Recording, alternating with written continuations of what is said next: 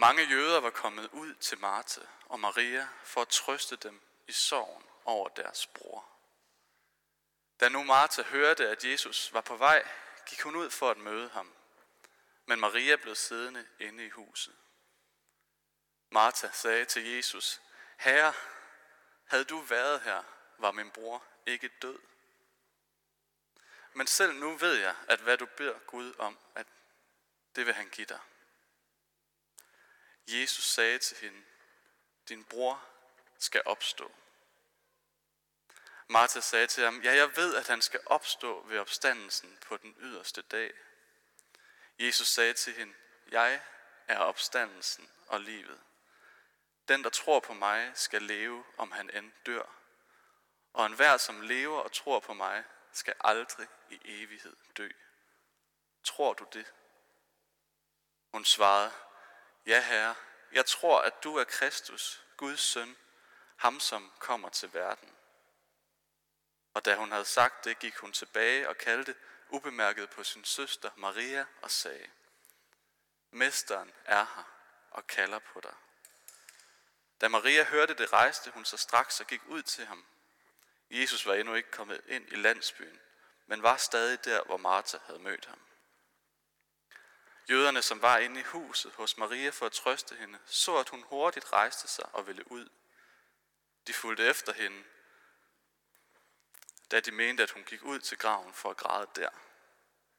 Da nu Maria kom ud, hvor Jesus var og så ham, faldt hun ned for hans fødder og sagde, Herre, havde du været her, var min bror ikke død.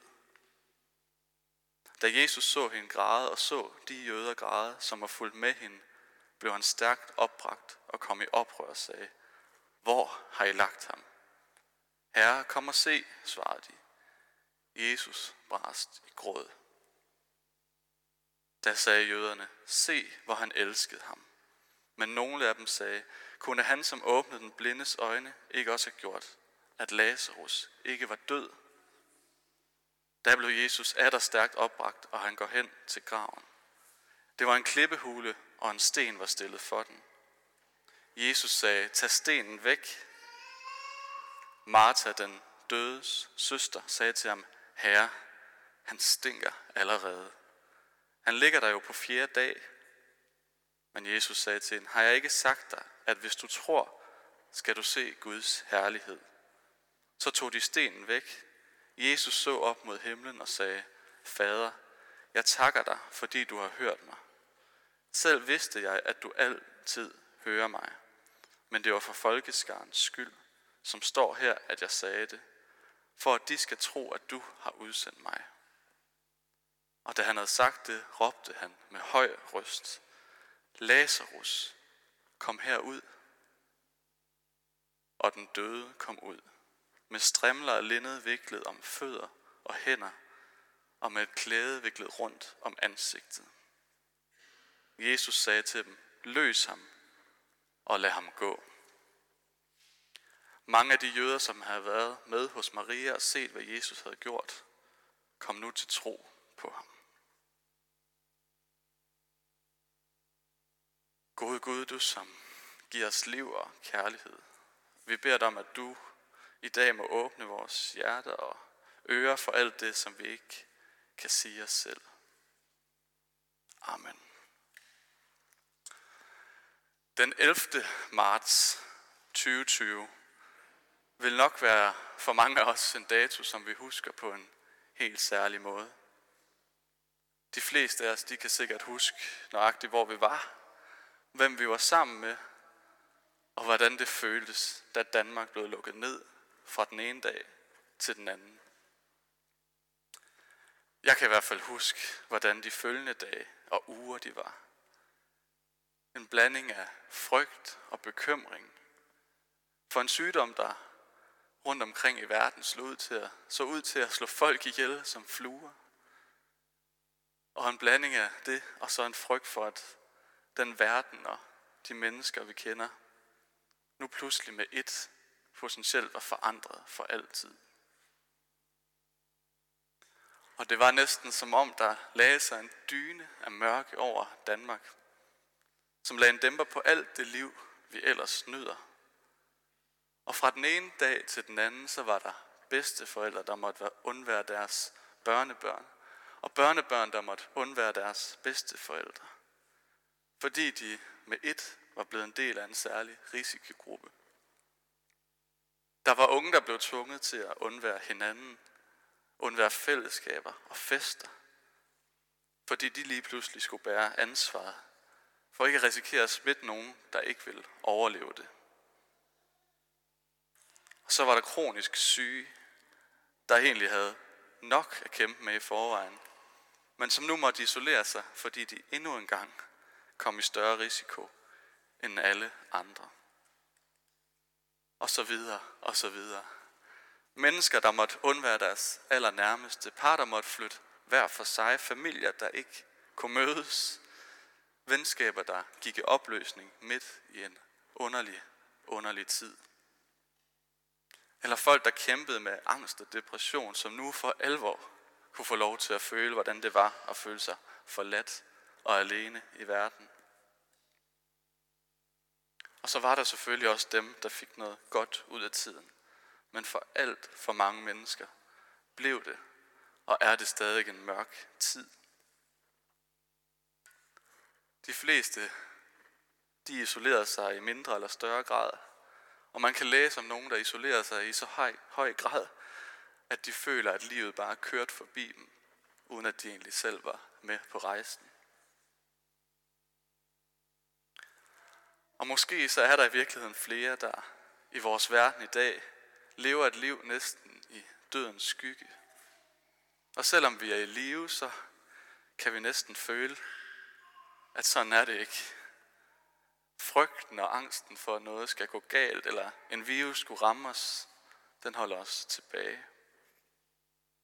Og ekstra særligt i en tid, hvor vi bliver mindet om gang på gang, hvor vigtigt det er at holde afstand til andre. At vi endelig ikke må give hånd.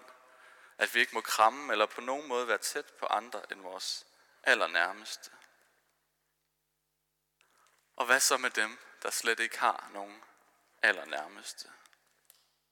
Eller dem, hvis allernærmeste er i risikogruppen, så de ikke bare kan ses, som de egentlig har lyst til.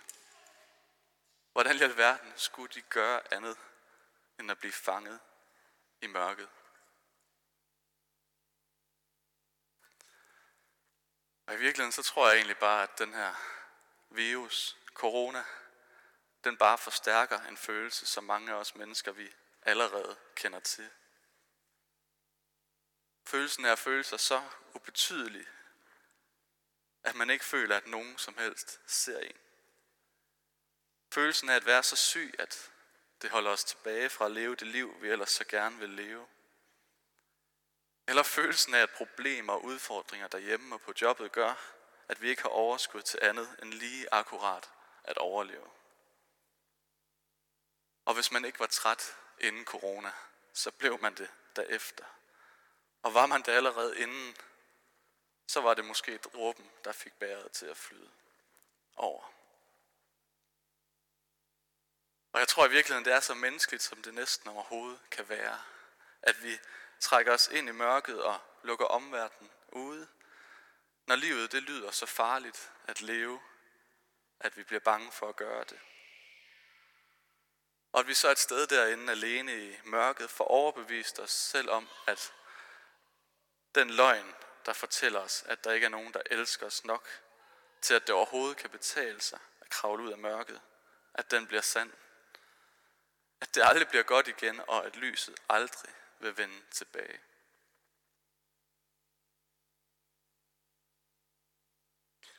I lignelsen her, der var det Jesus, der måtte kalde Lazarus, Lazarus ud af graven.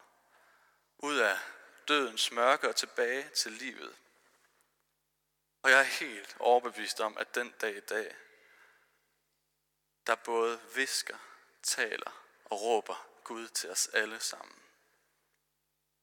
At vi skal komme ud, ud af mørket og ud til livet. Og at han siger til os, at vi skal vide, at han elsker os tilstrækkeligt højt, ubetinget, og at han aldrig vil forlade os, heller ikke midt i mørket. Og den kærlighed, der fik Jesus til at græde over Lazarus' død, og den kærlighed, der fik ham til at vække ham til live igen, det er også den kærlighed, Gud har til hver enkelt af os. Uanset hvordan vores liv så ser ud. En kærlighed, der er så stor, at han ikke alene ønsker at give os et liv efter døden, men at han i lige så høj grad ønsker for os, at vi har et liv før døden. Et liv før døden, hvor vi må vide, at vi er elsket helt ubeskriveligt højt, ubetinget, og altid har været det, og at vi også er forpligtet på at hjælpe andre mennesker ud af mørket. Jeg kan ikke lade være med at tænke på, kan jeg vide, hvor meget af det mørke, vi befinder os i, der egentlig ikke ville føles så mørkt, hvis bare vi kunne være der sammen med nogen.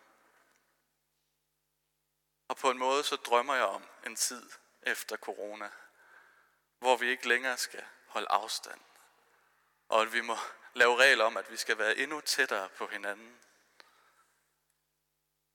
At vi skal holde endnu mindre afstand. Hils på flere, være i større fællesskaber. Så vi i fællesskab kan minde hinanden om at komme ud af gravens mørke og ud til livet med andre. Andre mennesker, der ligesom os selv går og kæmper med et eller andet, som de bare ikke kan overkomme alene. Og historien her om Lazarus, der blev vækket fra de døde, den viser, at Jesus han havde magten til endda at besejre døden. Og Jesus vækker ham til live, fordi han kunne ikke bære, at døden skulle have det sidste ord. Og heldigvis er det ikke kun Lazarus, som Jesus havde hjerte for.